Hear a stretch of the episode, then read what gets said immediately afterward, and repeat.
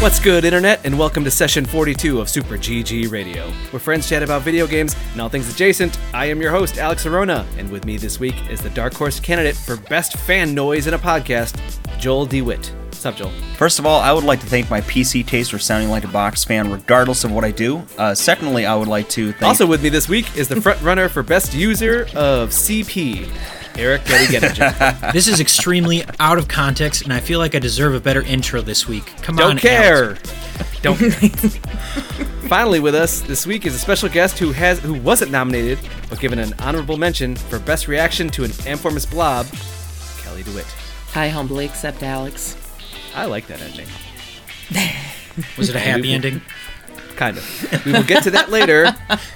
This week, we fall in love with fried chicken, talk through some spooky games, and hit all the high points from the Nindie Direct and State of Play this week. Before we get into it, first as always, I get to talk about Death Stranding for another 30 minutes. No! Sucks to be you guys. Early adopters, alphas, betas, and games that we say we got on sale. They weren't actually on sale, but Kelly's around, so they were on sale. Early adopters. So, real quick, I just wanted to give a quick recap on Death Stranding. I rolled credits on Sunday, and I have mixed feelings on it now. How many sets of credits did you roll? Three. So sets of how credits. Many? You made how all many Kojima counts were there? I counted four. Ooh. I counted at least minimum four. I kind of, after the second or third credit scene, I started looking at my phone. Like, honestly, okay, we get it, guys. It only took that long? Okay. Yeah, I started like, okay, this is the second set. I bet there's going to be another one because this game's not over yet. All right, so the last half, I want to say, was an hour of cutscenes. I figured I had about a half an hour of gameplay. I gave myself a half an hour gameplay. Turns me from going to bed at 12:30, which I initially intended, to about 1:45. Nice. Yep. Yep. And then on top, like, those cutscenes just kept going, and I feel like this is more Metal Gear Solid 3 than Metal Gear Solid 2, in the case that there was still stuff left unexplained, and I didn't particularly love that. Unexplained or unexplored? More unexplained. There are things to explore still, of course. I mean, this isn't. It's not left open. It's not like, okay, here, there could be a sequel, but the world exists. So because the world exists, there's still more stories to be told. So it's kind of like Phantom Pain, where you could go back and you can do more stuff in the real world? That does happen, yes. Okay. They go, 2 weeks before all that stuff happened. And then fantastic. And there was a point before this that all the ending stuff started happening. So you wake up, and it's like, it says 2 weeks before, and then the dead man calls you and goes, "Oh, great, you're awake. That was weird. Now, we're getting ready for all this stuff happening," which is the ending. He goes, "You should probably go and explore a little bit. Do anything you didn't finish yet. It's cool. We'll hang out here. Just make it back in time." Womp womp. Yeah. That, again, not even the problem. It's just that I felt like everything wrapped up. They gave me as much as they could. And by the end, I said, okay, that all kind of makes sense. And then I remembered that it's a Kojima game, and I'm like, no, none of this makes goddamn sense. So usually I don't wake up until a little bit later. And I woke up to it pretty much right after credits going, wait, no, that didn't don't agree. Really? I feel like that was like the normal reaction. Like, you play through the game, and then you get to the Kojima point, and you're like, oh, god damn it, not this again. Maybe in 4 and 5, but the first 3 were magical moments to me. Well, and they were, like, unexpected, because you're like, oh, this is interesting. Wait, what? And now it's like, are you fucking kidding me? Exactly. Not this again. Those questions that they pose in the game, is it something where they clearly set it up like they were going to explain it throughout this, or was it something that was sort of just tossed out there as part of the larger world? Tossed out there as part of the larger world. Okay. And I had some problems accepting it. Other things, I went back last night just to kind of say a final goodbye because I was uninstalling it. But really, you get emails from people you've helped along the way throughout the story, and I kind of brushed those off, as well as interview text files that are just information about the world, and I kind of skipped over those too, so I wanted to read them all, and I did. Funny enough, there's a little bit of a Handsome Jack situation, as in the villain kind of emails you here and there throughout the game. I missed all of that. Well, Handsome Jack wasn't particularly nice to you. He was always, like, being a huge dick. No, he wasn't being a huge dick, but it was just, I read through it and I was like, oh, he's been emailing me the whole time? Damn. I was not paying attention. That's kind of how I handle my work emails anyway. So. I can actually relate to that, too. Like, I go up to people's offices and I'm like, hey, did you do that thing I asked you? Yeah, I emailed you like twice. Oh, crap. And that's kind of what I think this was, is that I beat the game, and then I'm like, oh, man, he was trying to reach out the whole time. I should have copied in your boss. Yeah. CC everybody. BCC. BCC. Oh, that's a dick move. That's a dick move. No, I do that all the time to show people how stupid everybody else is. Yeah, it's a dick move. It's a dick move. Overall, I really like Death Stranding, and I like the ending. I like the story they told, aside from a few glaring holes. But it just kind of left me feeling a little bit like that. And then again, the gameplay and everything else, all that stands up. All that still holds out. Give Mads Mikkelsen an Oscar. We're all set. Make Troy Baker be less creepy. Patting the president on the butt's weird. But the rest of like the story and the world kind of made me feel like it was just a bunch of Kojima bullshit. Anyway, that was Death Stranding, and that's my recap. I like the game. It's going on my Game of the Year list. Now, during Extra Life, we played a fun game called I Love You, Colonel Sanders. And Kelly's laughing because... I'm pretty sure this is only put on here since you're going to be on the episode. I'm sorry. Oh, yeah. Kelly... yes. You have not played a lot of visual novels, am I right? Not really. I've done some, but not like this. Yes, I know what a visual novel is. She plays the sexy ones, okay, Joel? Yeah, yes, the sexy ones. That's what Getty does too. This is a revelation. Just a couple. They're very time consuming, so I try to play the ones that have a lot more action up front. Yes, action, wink, we got it. Did a few mystery and horror ones, but nothing really, certainly nothing like that. That was different. Well, these games are very popular. There's a lot of genre, a lot of different ones. There are some where you have to stop Al-Qaeda by seducing them. Oh, yeah. There is one where everybody's a pigeon. There's one where everybody's a tank, and you have to seduce the tanks. But they all look like sexy men, stuff like that. But this one, I Love You, Colonel Sanders, you are a student of a culinary school, a 2-week... 3 days. Three-day culinary days. School. yeah, semester is 3 days. Yeah. 3 whole days. And then you have to try to win over the heart of Colonel Sanders. Mm-hmm. Now, what did you guys think? Who do you want to know first? Because I think all three of us have very specific opinions about this game. Let's start with the guest. Ladies first. Kelly, what did you think? Oh, thank you. I would have hated that game except for the fact that Hartwig did the whole narrating it. So that was the absolute funniest thing. That made the whole game. Other than that, the game really sucked, but it was fun to narrate, and it was fun to do voice acting. So I give it a 2 thumbs up for that. Okay, so the participation really helped it. Oh, yes. And that is in no part to you as well, you and my wife Beth, as well as Stephen Dvorak. Big shout out to Big Steve, our producer, mixer. He was Colonel Sanders himself. Mm-hmm. He really brought the sleaze to that character, really effectively, and that's not an insult. But you got sleaze out of that. I got fancy. I got suave, debonair. Man of means. Okay, maybe it's my perception of how our game played out, but our end state was pure sleaze, and he delivered when it got to that, too. I agree with you. It was sort of almost like a debonair snootiness throughout most of it. Yeah. Yes. But it devolves into underhanded reappropriating of other people's perfect dishes.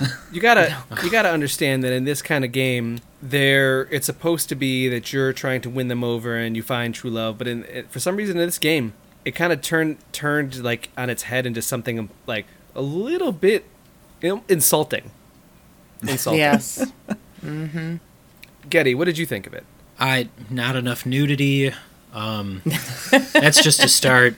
Yep. Normally the visual novels I play are much more risque, so... Of course. I mean, they're not going to give us a handsome Colonel Sanders without a tasteful shot of nudity and sex scene. That's a little... I feel like it wouldn't have been a stretch. There was not a stretch. Was he? You know, at one point it felt like he was definitely flexing on us. Mm-hmm.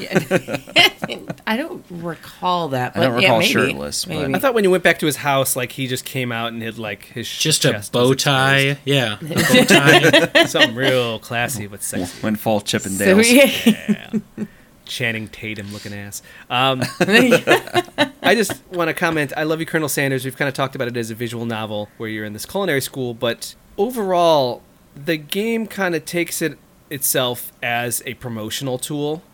And very clearly points itself out as a video game in a lot of ways, limiting your progress, limiting your options, limiting your conversation selections to the point that it takes away all agency.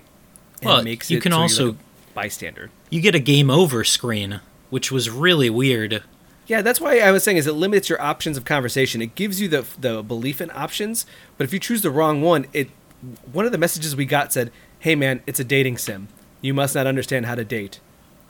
Well, you must not date Colonel Sanders because he just wanted to cook delicious food. Remember that time that he could smell pot pie from 300 meters away? I'm kind of amazed they didn't do that whole like Looney Tunes, the wafting scent being in the air and him being lifted by his nose and sort of flying towards it.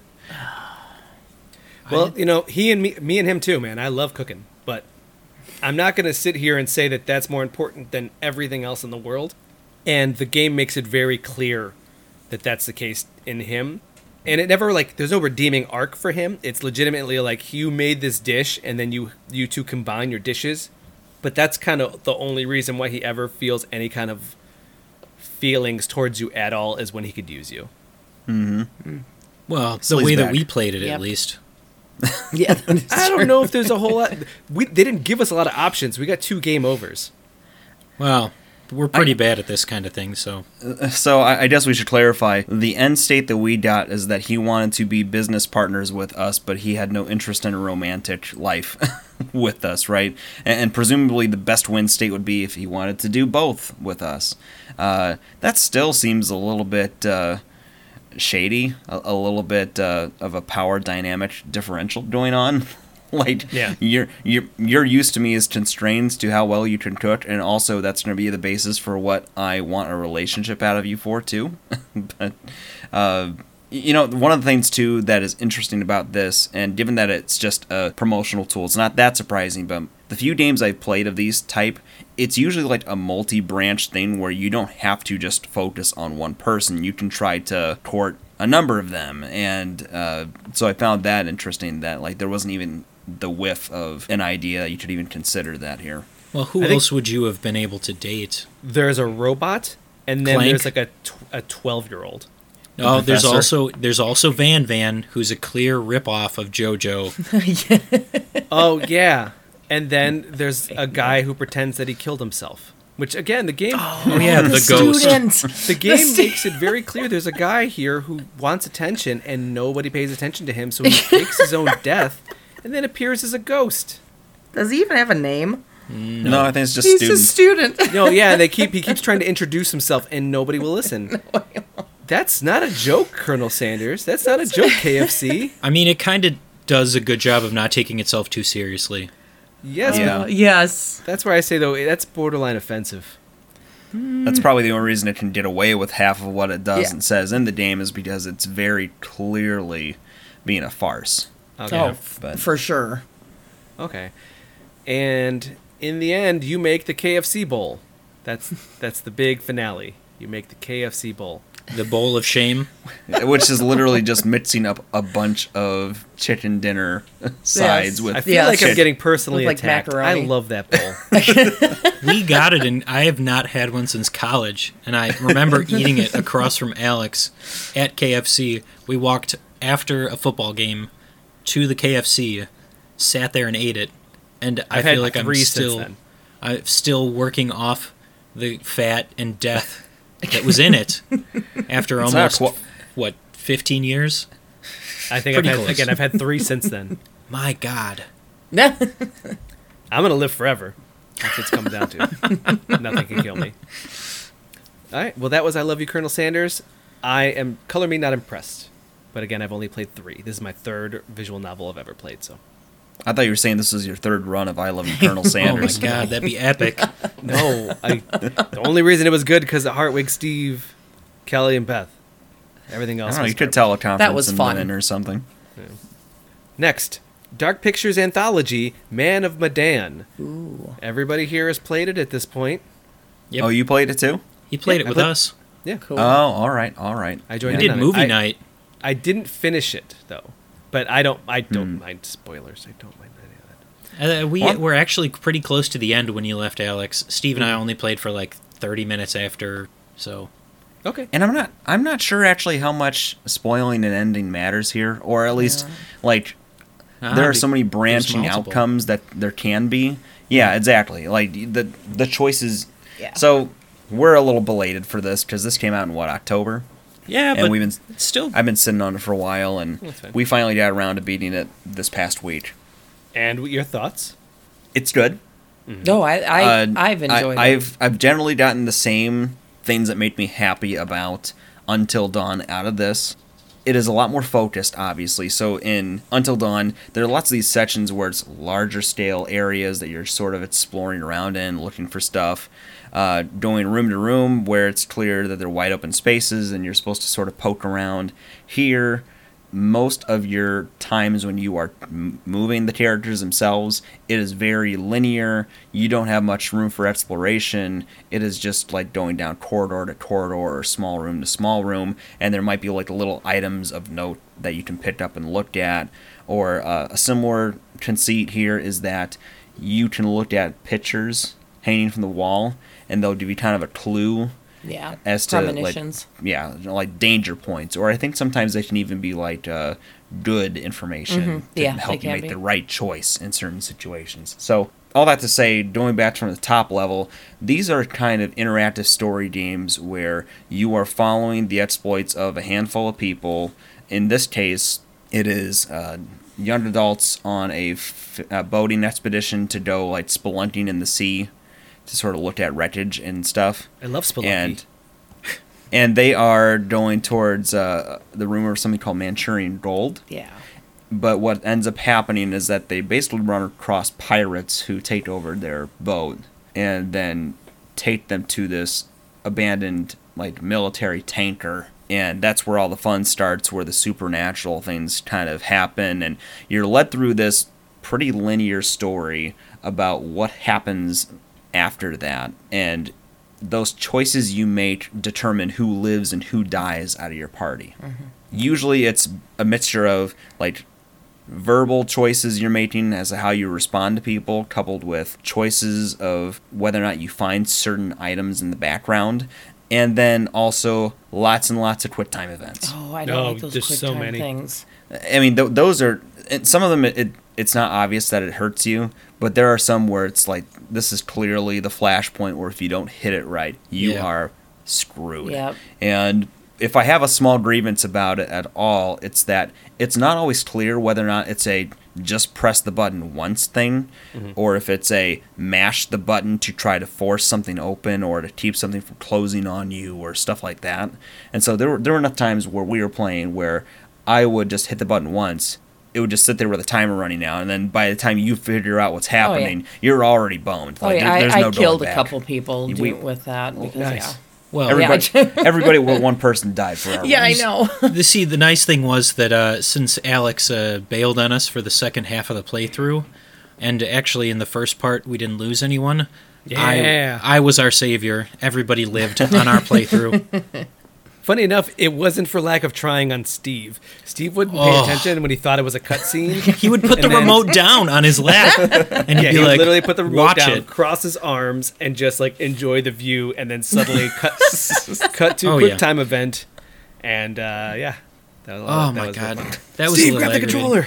But One of the things that I wanted to jump in on this and just mention is, as Joel was saying, you know, a lot of the stuff that helps to affect the story is based on talking, but there's also certain items that you can find, and it unlocks this, like, weird, kind of like what-if option in the menu that's like, you decided to do this, or you decided to do that with this item, or talk to this person, which was different from what we had seen in Until Dawn, but it was kind of, it really made me think, like, what have I done so far in the game, and how can I change what I did if I go back and play through it again? And maybe it's because it's a shorter length game and it's such a tight story, but in this one, I feel like the choices are very much more impactful. Yeah. Than Until Dawn, because I think it's because Until Dawn had to last a lot longer to sort of go through the span of the story it was telling, where this is supposed to be a much more breezy thing, where there's less options and choices that you're playing through. So maybe just by force of that, it works that way. But I enjoyed quite a bit. It's not as polished as Until Dawn visually.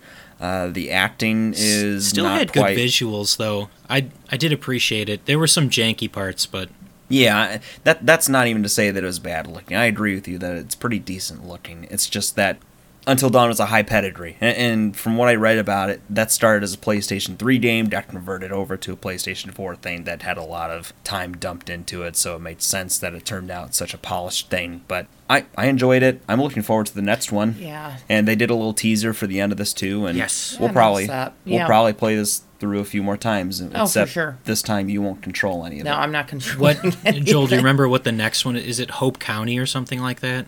Yes. Yep, and it looks more like your typical Night in the Woods kind of scary story. Yeah, sort of horror-ish that. It kind of seems like they're going with this anthology, like jumping through different horror movie trope environments, which, like, why not? Yeah, I like that. Before we jump on to the next part, can I ask you guys a couple of questions about your playthrough? Yeah. Mm-hmm.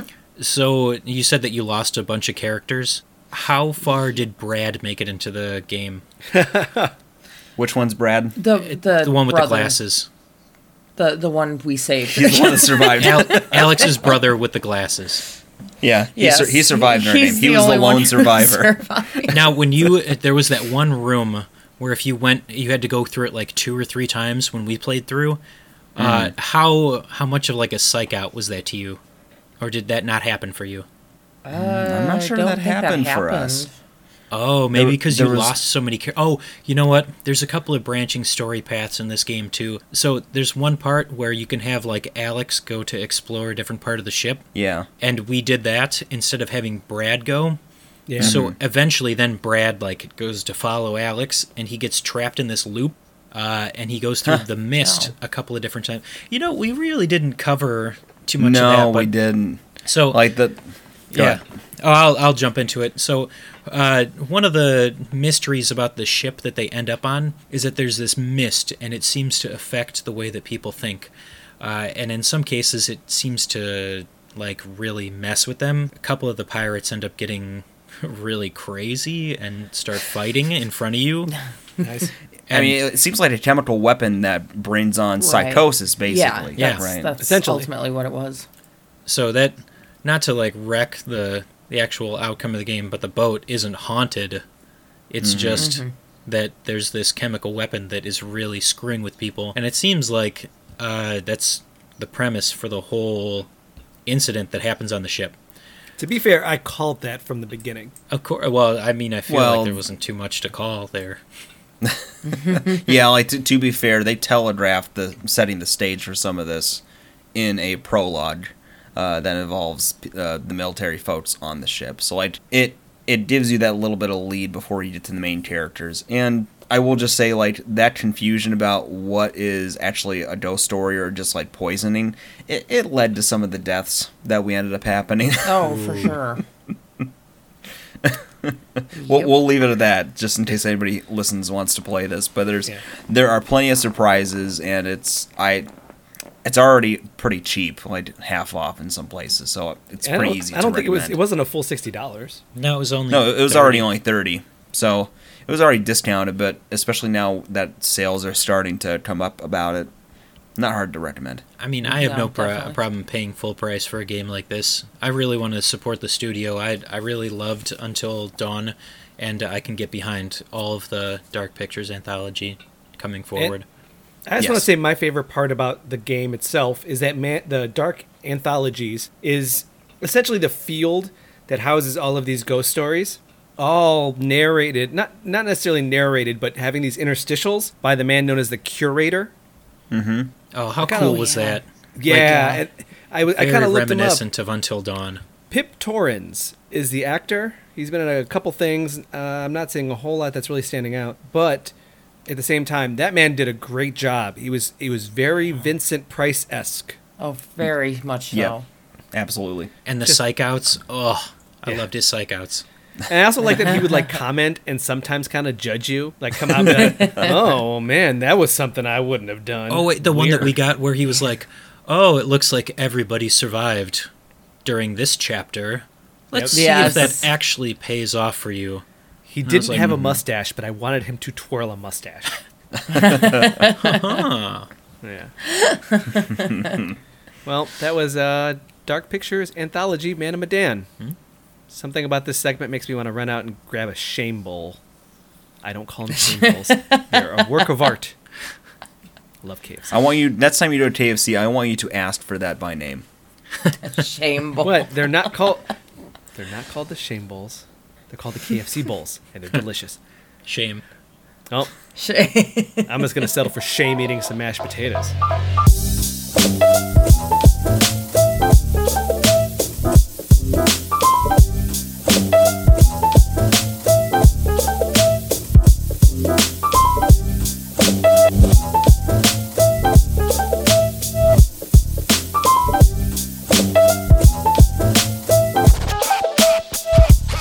We're back with the news. Not all the news, just the news that tickled our fancy.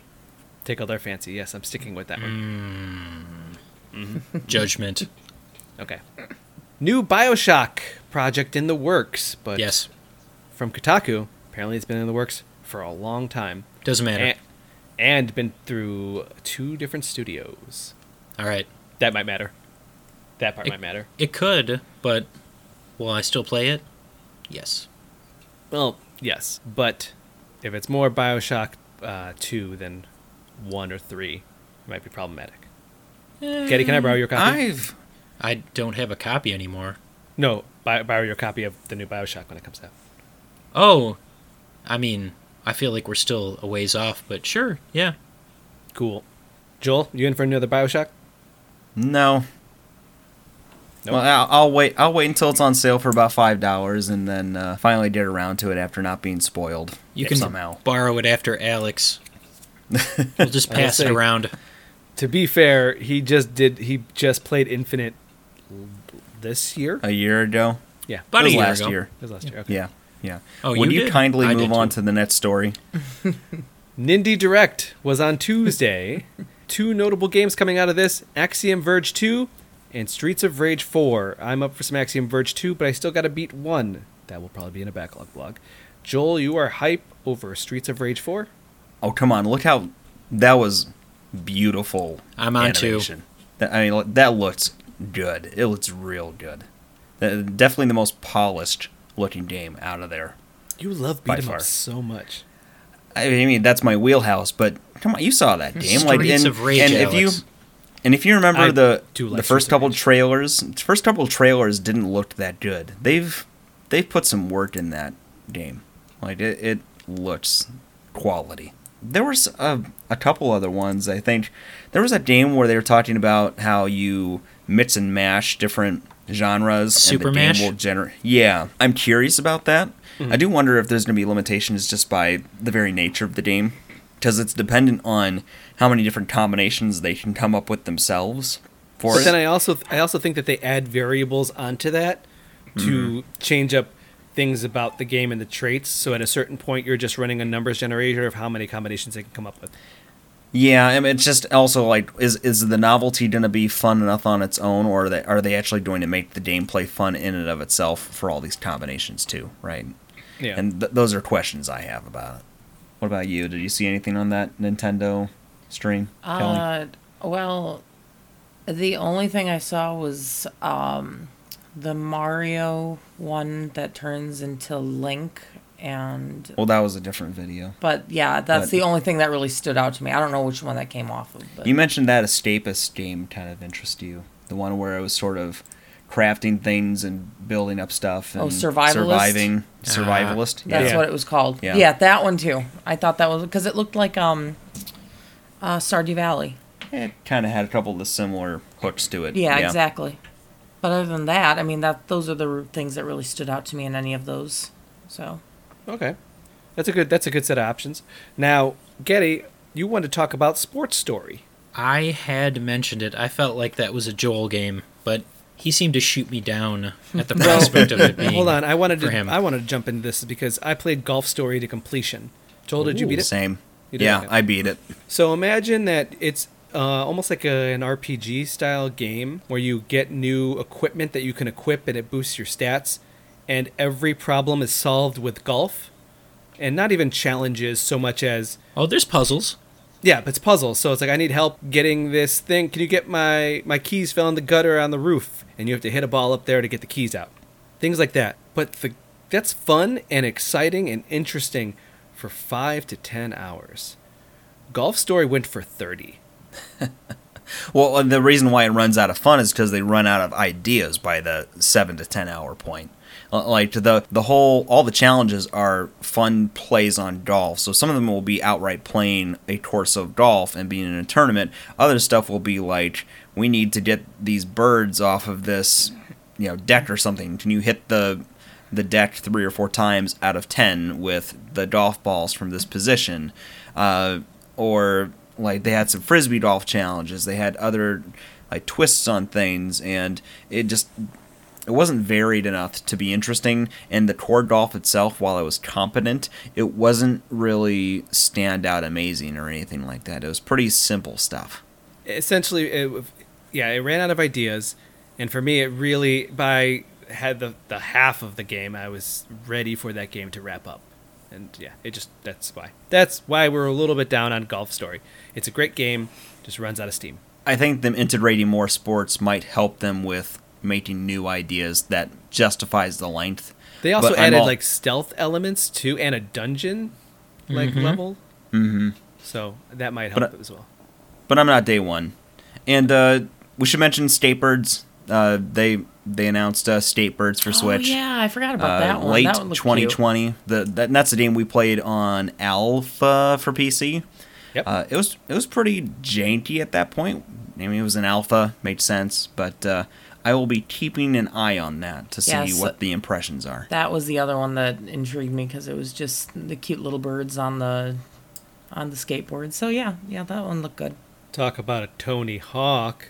Nope. Lo-fi bird beats to listen to. Oh dear. And just as a reference, I think session 18 was the episode where we talked about Skatebird. I catalog our episodes now. It's nice you do something. Mm-hmm. I can't just sit here and go and look real pretty, because again, this voice is for radio. Oh. The next piece of news, PlayStation had a State of Play event, which just seemed like a Nintendo Direct. Yep. Again. The format is straight up lifted. Like I had never actually watched one of these before now, but it is not even close to a joke. It's just the same thing. It's lifted, just with a different color palette, which, for what it's worth, sitting down and watching it, it works. So I understand why they did it, but it's just kind of funny. Now, Getty, how hyped are you for that Resident Evil 3 remake we've been talking about rumors? Well, first, I want to say that I'm definitely going to purchase Untitled Goose Game again. Okay. Then we can talk about... I just want to talk about Resident Evil, and yeah, how pumped I am for that. It looks fantastic. Phenomenal. Yeah. I just loved how they ran like the whole trailer on you. Oh, which was surprising because it was supposed to be for that RE Resistance game, which was their asynchronous multiplayer game. Turns out, comes free with Resident Evil 3. Which is not a bad idea. I feel like they probably realized that they didn't have enough steam to unleash a whole separate game, so they were like, let's just combine them into the same thing, which I'm not going to complain about. That's legitimately the way to get me to play that game.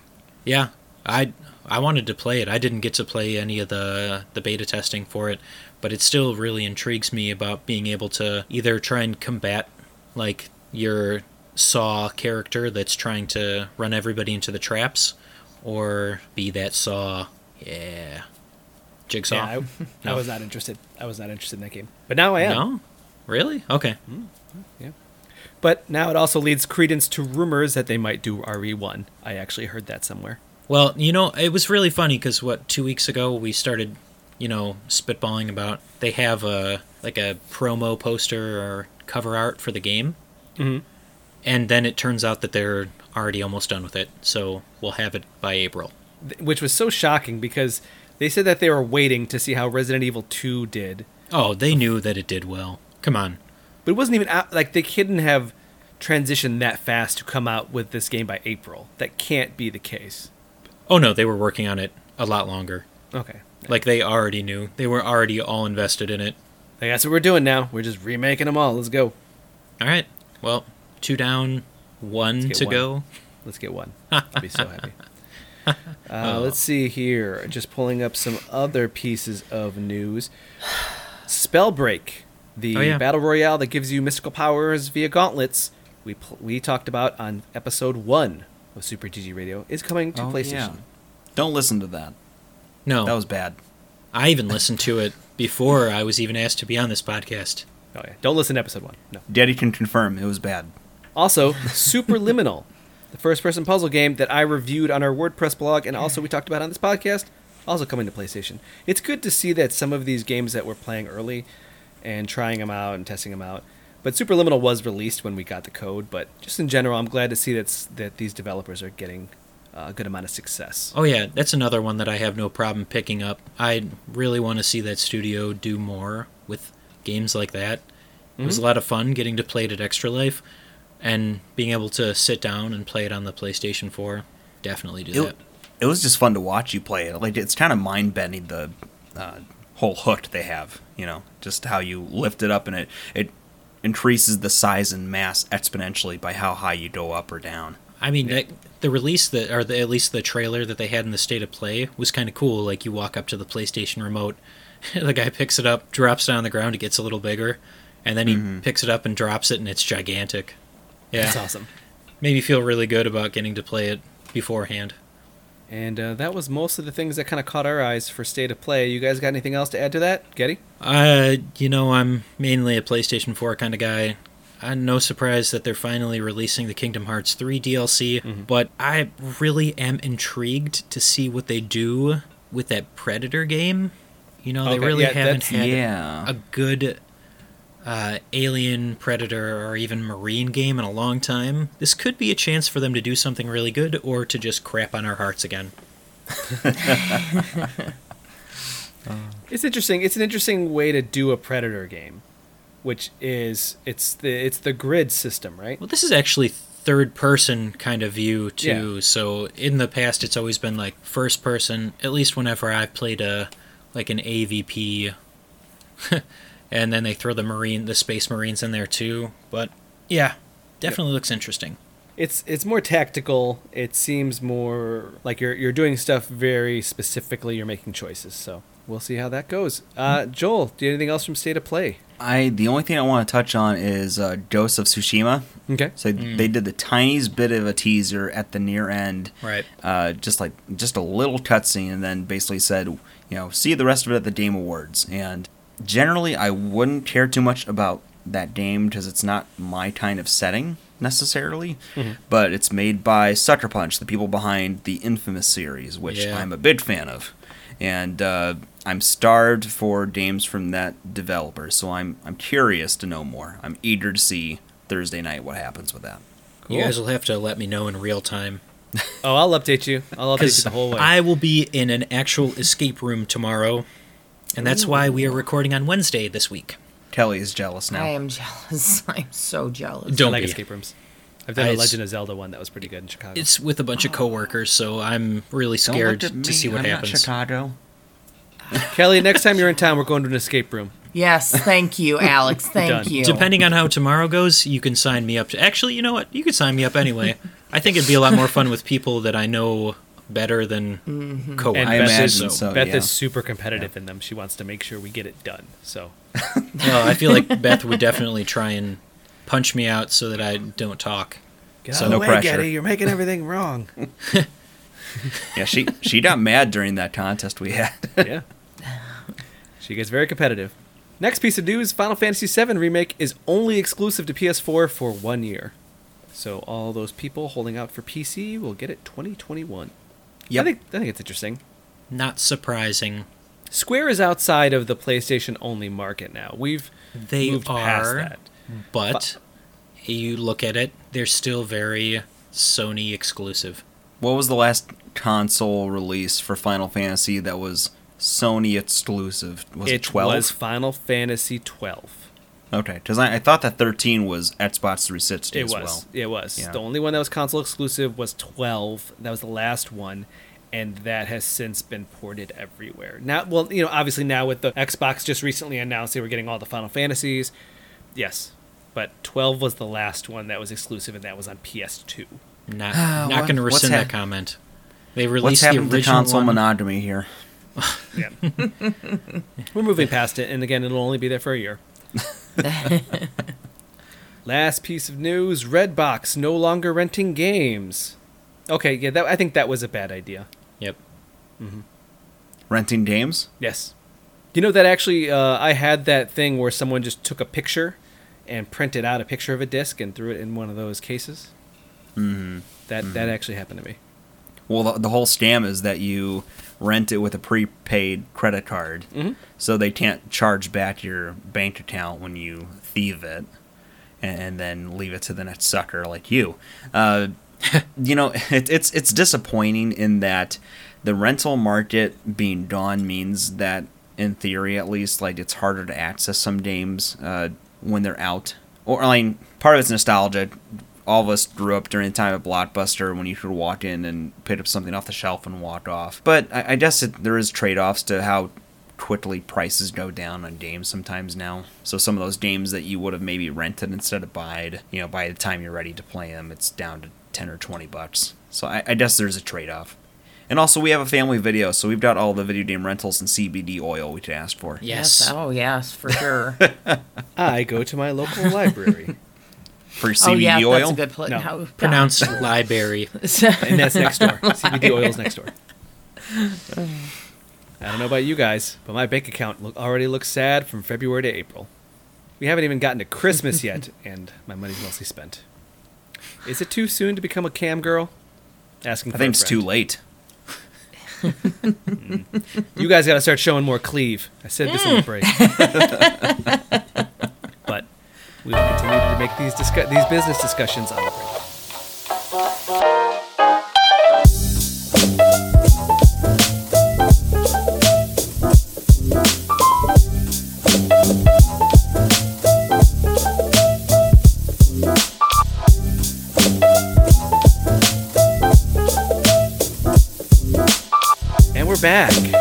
Back to the backlog blog, where we play games that, well, really we're trying to talk Getty into getting on cam, so eventually we'll get him on cam. Nothing to do with the backlog blog, but that's what we're doing now.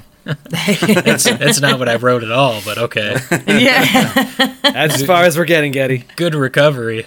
He was okay with CP, but once you got him talking about... we're going to get into CP with Call of Cthulhu. We draw a line when it comes to something we shouldn't be talking about, but when we joke about getting a friend topless, oh my god, that's just a faux pas. All right, it's more about the fact that I kept imagining Getty topless, and that was enough for me to say, let's move on. All right. Heavy Burger was one of the many games that I bought randomly on a whim, and I have since subjugated both of you to it via Steam couch co-op share. I still got to... You know what? I should know the name of that by now. SharePlay. Steam SharePlay? Yes, SharePlay. That's what it's called. So Steam SharePlay, I made you both play Heavy Burger. It is sure did. A lot like Needhog, where you are two characters that will grab that need to grab a bag of money and move to their left side or right side, depending on which side they start on. Ooh, and you have to go over four screens. Let me jump in. Hit it. All right. So as Alex described, you have to move across the screens, but each screen that you have to move through is different, and it seems like it's really randomized. So in one screen, it could be at the beginning screen, it has a platform that drops out. So if you're not careful, you have to like juke and try and grab the burger, or no, it's the bag of money. Yeah. Before it disappears. Yeah. It's worth noting all these different segments are Data East arcade machines. So, like, the one of them is Burger Time, where you're dodging the burgers. The final one is Bad Dudes, and you're having to run away from the bad dudes and the enemy from that game while trying to make it to the bank. It's such an obscure thing, but as someone who has a little bit of experience in some of those, it's pretty delightful. Yeah. Oh, and there's also different guns that you can grab as you try and make it through the stages, so that you can kill the other person that you're playing against. Actually, Alex, can more than two people play this at the same time? Yes. Up to four, right? Yes, sir. Oh, okay, there you go. Also on the Switch now. On the Switch. Hmm. But this game came out last year, around this time, and I remember it being just a weird, kooky thing that I thought looked like a fun party game. One thing to also note is that the nice touch between each screen being a new type of Data East arcade game, it actually pulls the camera back. You're in an arcade, and it goes to the next arcade cabinet. That's what got me really pumped about the game, was that it pulls out and you see the arcade cabinet. Funny enough, that's kind of the game. There's bonus modes where you could look at the stats of the cabinets and what the cabinets look like, but you can't play those games. Which seems like why don't you put Burger Time in there? I think they're selling them all separately on the eShop. Yeah. Ooh. Maximize that profit, son. So I've thought more than once about getting Bad Dudes, even though I know it's a bad game, but like I've thought about it. I like Burger Time. Burger Time I think was my favorite. I play that every time I go to Galloping Ghost. Next, Call of Cthulhu.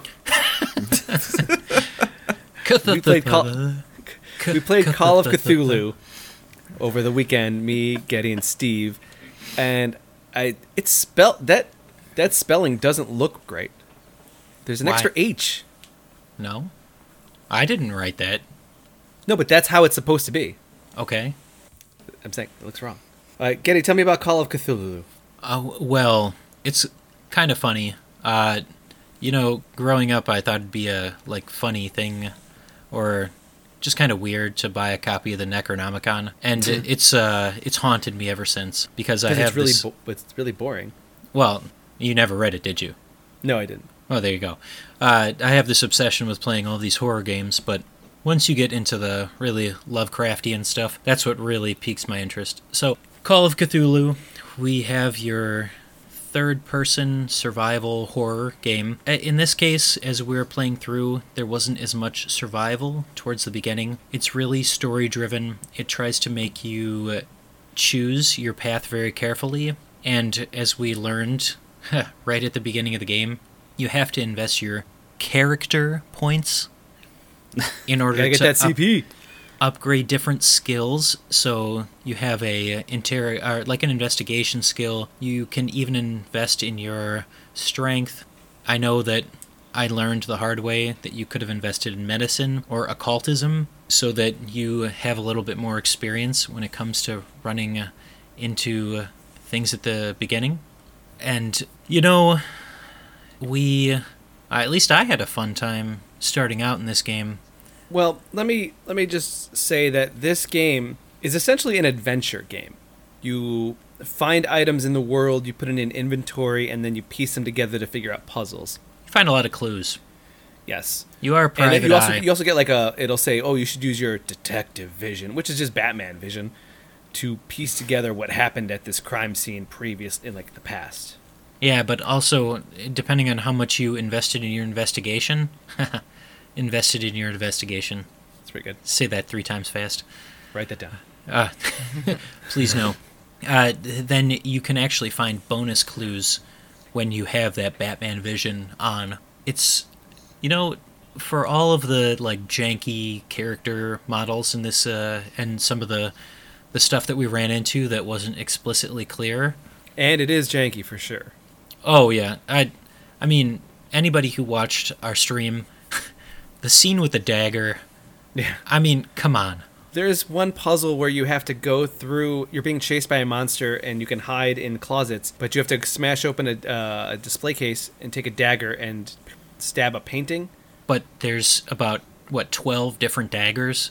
Yes. And it doesn't really, lend you, hey, maybe this is the dagger you're looking for. You know what? We didn't really go around and explore the different daggers at the beginning when we walked into the room, did we? Oh, so maybe it would have told us. But still, though, that's a really big loophole that, you should have looked in the beginning. Okay, but what's my option now? Oh, I have to go through, grab one, stab the painting, then die, then try again. Got it. Well, maybe we didn't look, but there's different ways to solve the puzzles in the game, except for that one. Joel. Yeah. Now, the reason why I say it's an interesting adventure game is because you have all these items and you use them to fill out these puzzles, but I like it because there are multiple solutions to each problem. We did a stage, we're in a mental institution, and it says create a distraction. We started finding a guy who can create a distraction for us if we could give him sleeping pills, but then we also found an electric chair that we can overcharge and cause a breaker to blow. Oh man. Mm-hmm. But then we end up sticking with, we found a bunch of pipes that if you overpower the pipes, then they explode and then they have to fix it, and that's your distraction. No, they burst and they expel gas into the area and it knocks everybody out. Okay. But the idea is that that's how we finished the chapter, but we started down these paths and started seeing other ways to finish the chapter. So it really kind of lends to a creative thinking and you picking and choosing how you want to play the game. I thought it was funny that we kept making our guy drink. Yeah. He had a problem. But one of the real draws to this game, it has that Eternal Darkness feel where there's different sanity triggers that you can kind of break. So going to the Mental Institute, that was another notch on the belt that really hindered the character. Staying in the closet for too long seems to make your character panic. Yep, starts freaking out. And we never waited too long, but I feel like if we had seriously waited, it could have unlocked another one of those panic moments or another sanity break in the character. Yeah. Now, Getty, do you think we're going to continue this game? I was going to tell you that by the time the podcast releases on Sunday, I will have time on Sunday. Unfortunately, on Saturday, I don't have time. I'm going to go see Mumford & Sons. Okay. I'll have to check it out. I'll see if I have time on Sunday, and then I will try to come by and finish it, or I will watch the stream from home. All right. Now, the stream I did watch that I was very intrigued by, Inside. Ooh. The video game Inside, played on 2D Tuesdays by Joel and Kelly. 3 Tuesdays in a row? I think it took three tries. Yeah. That's pretty good that you got it. You know, that's not that long of a game, so that's a good amount of time to get to go through and finish it. Kelly, you have some thoughts. I do. Why don't you start with what is Inside? Okay, so weird question, Joel. What's in the box? Okay, so also weird question, Joel. Yeah, you were. Okay, so it's this. Oh, I don't even know how to explain it. It's like a silhouette game. And you're moving from left to right, and you're solving puzzles at the same time. I don't know. How would you explain it? The genre would be 2D platformer. Yeah, so it's something that can, obviously Mario is the most easy anagram, but it's not about the actual, quick jumping like that. It's about, like you said, puzzle solving to progress further to the next puzzle. And there's also a story going on. And think about what the story is. Oh, see, the thing is, for the whole time, I couldn't figure out what was going on. So it was fun. It was incredibly visually appealing. It was very sharp, and it drew your attention. The puzzles were fun. But the biggest part, and this is more of a personal thing for me, I didn't like how soulless the game was, and I understand that was sort of the point. I mean, the figures didn't have faces, so the whole idea I took of that was that you weren't really supposed to have any sort of like significant emotional attachment to them. But for me, that's kind of a thing, and when I didn't have that, it was just kind of a letdown. And then all of a sudden at the end when they roll into this big ball of people... So I don't know how to explain this. So like they tell a story through visual cues and actions that are happening throughout. And it starts out as you being this young boy who is escaping from what seems like some sort of authorities where other people are being rounded up in vans and dragged away. Your initial thought's like, oh, well, like maybe they're immigrants or something like that being gathered as they're trying to flee or something. But you go through these different sequences of, first it's like through the woods and you're trying to just hide from these people and dodge and things. And you move on to different environments as you progress. And it eventually gets to an areas where you're like going underwater and trying to explore through there to get past and escaping these kind of girl from the ring looking beast things underwater. Mm-hmm. And they would grab you and suffocate you underwater if they caught you. But you would hit these different sections as you were going along and to show you're making forward motion. And the final area you get to is like a laboratory.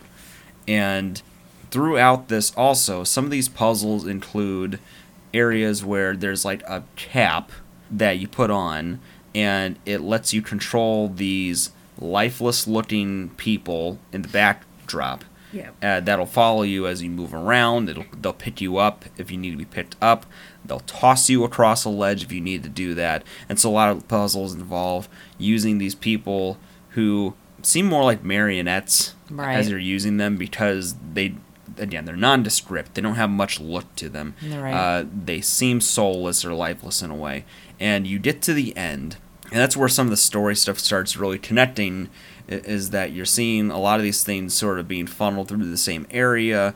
You get to a space where these are scientists gathered around this containment thing, and you sort of, as this kid, inadvertently find yourself getting to the same place that all the people were rounded up were supposed to go, which was this container in water where it was this amorphous blob with limbs sticking out of it, with the presumption being that all these people have been experimented on to be like accumulated into this one physical being, right?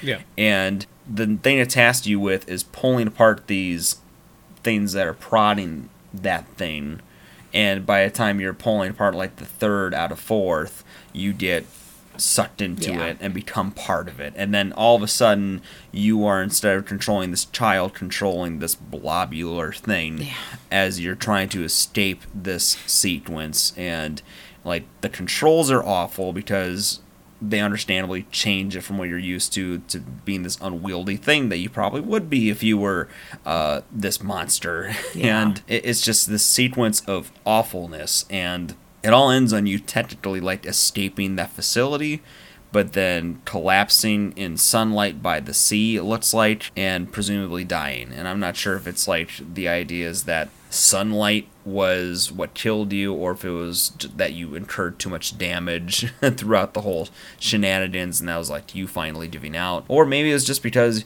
you were an experiment done wrong, a test subject that they didn't know what kind of lifespan you'd have anyway, and that's just where you petered out.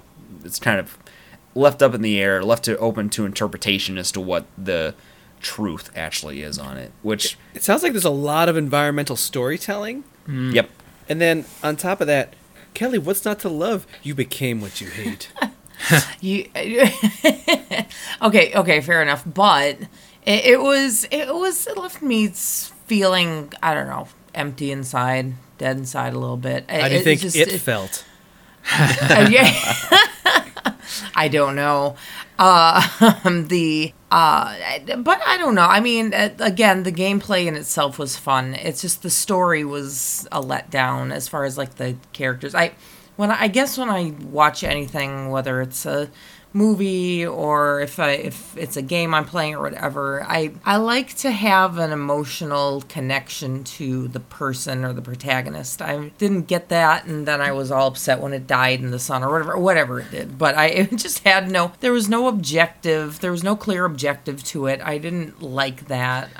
So it was morose with a twist, which kind of follows what its predecessor, a game called Limbo, was. Yes, that's the game I was thinking. Another 2D side-scrolling puzzle platformer. This is also an older style of indie game where they're doing environmental storytelling. It is fairly simple puzzle sequences, and it's just as much about telling a story with limited actual dialogue or direct direction outside of what you see on screen. So... And also, a lot of these games tend to be depressing. Yeah. Limbo's real depressing. The other one I could think of was Braid. Mm-hmm. Braid is depressing. Yeah. So there is sort of a legacy to do with that, and part of why people liked it so much, I think, is because, like you said, there is no direct attachment to these characters from the outset, but you build an attachment to them as you sort of have these trials and errors and... have these little victories along the way as you're getting past the puzzles, and then you have the rug cut out from under you, and that's sort of like now this feels really meaningful that this happened, because without you realizing it, you gained an attachment to the character, you feel stakes for what happened in it, and then you were sort of led into this hole. Yeah, so. Exactly. Hey, yeah, if it makes you feel worse, Braid, turns out, you're the princess is purposely running away from you because you're smothering her. Yeah, Braid is sort of a meta commentary on Mario, right? Kind of. Yep. Yeah. So that's Kelly, crazy. Would you want to play Limbo next? I don't think so. I think I'll pass on Limbo. At the very least, this gives me a good idea of what games for us not to try in the future. Helps me get a better understanding of what her tastes and interests are, and what works with her from an emotional level and what doesn't. Yes, I'm a very emotional person. Beth got real upset with whenever BB would cry in Death Stranding. It's coming, Joel. It's coming.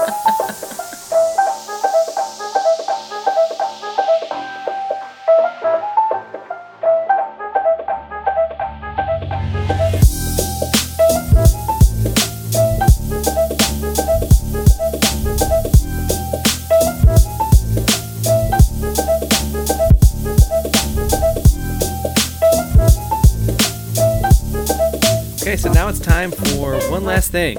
One last thing is where we have one last thought, one last statement, something to send us into the weekend, and you all listeners into the weekday. For me, Nick Jonas Bacon is still a jam. Also, 2019 was a pretty decent year for gaming. Joel? No, it's not, and 2019 was okay. Blasphemy. I'm going to start my Rainfit adventure this month, guys. Staving off that holiday food test. Wish me luck, y'all. It's awesome. That dragon is constantly working out. You're picking your spells, and he's doing one-armed push-ups. It's sick. I look forward to understanding what that meant. Getty, you're up. First, I just want to agree with Alex. I don't care what Joel says. And I'm off to pre-order Resident Evil 3 and try and pay off the other two games that I have coming out around the same time, so... Yeah, I got a pre-order Final Fantasy VII still. Yep, you do. Kelly, what's your one last thing? I've almost made it through my first semester here at my school, so I'm going to celebrate with a nice big glass of wine very soon. So. And a White Claw? Oh, yes, that's even better. Yes, absolutely. Maybe a mango, the far superior flavor. It is tasty. Red cherry is good, though. It's black cherry. Black cherry. And it will be it for this week's for GG Radio. Nope. Mango is not superior.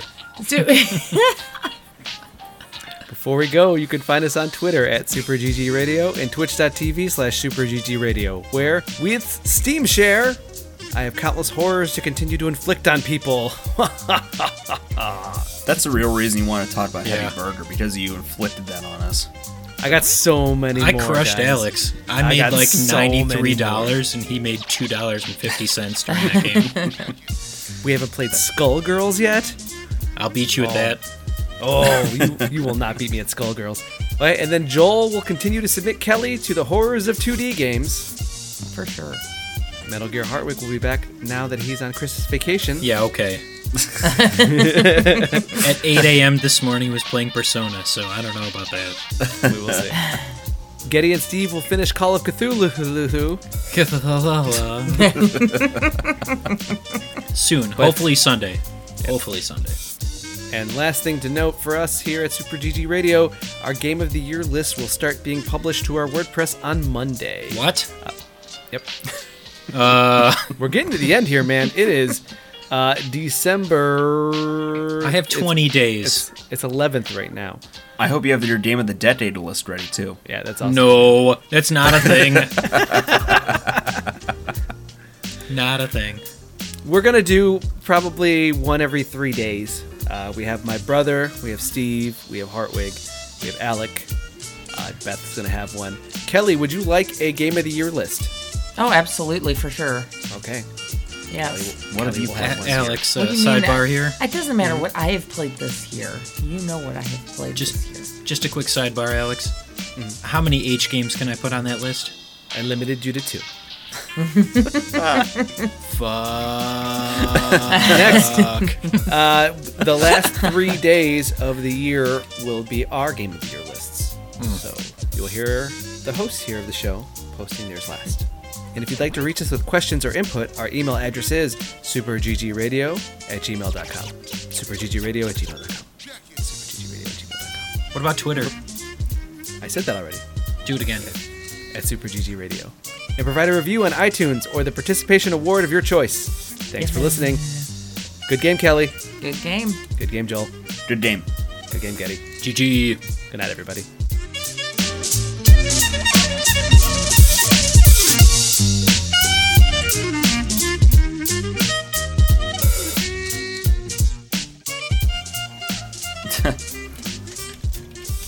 Did on the fly changes. Yep. I thought it was pretty good. See if he's gonna read it anyway. Yep. Hold on, just to make sure he does. Nope, not what I wanted to do. I don't know if I feel comfortable saying any of this. Nope. You have to now. Wait, do we want to end with Inside or Heavy Burger? I was going to start with Heavy Burger because that shouldn't be too long. Okay. So, and then, yeah, Call of Cthulhu. Cthulhu. It's a weird game to pronounce. All right, you guys ready?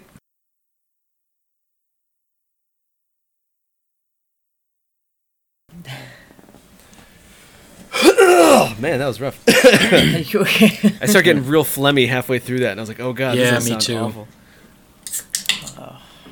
Oh. We probably should make out less, Getty. All right, let's open some cans here. Well hydrated, folks. Doing all right? Yep. You want a drink? That was phlegmy. I apologize, Kelly. You're fine. We have 2 kids. No sound you make to match. Oh no, I have all my. Don't challenge me. Don't make this a challenge. Anything below PG-13 sound you can make couldn't. No, heard it all. Yeah, 2 boys too. Yeah, well, she's also a teacher. Oh yeah, so. they make all kinds of gross noises. Oh, the best part is when somebody sneezes. Oh, in your face. Kids under 5th grade don't know how to sneeze correctly. No. It's everywhere. It's like kids under 10. Is that 5th grade? No. They walk up to you with their dirty hands. They're like, I sneezed. Like, oh, God. Grab a Kleenex.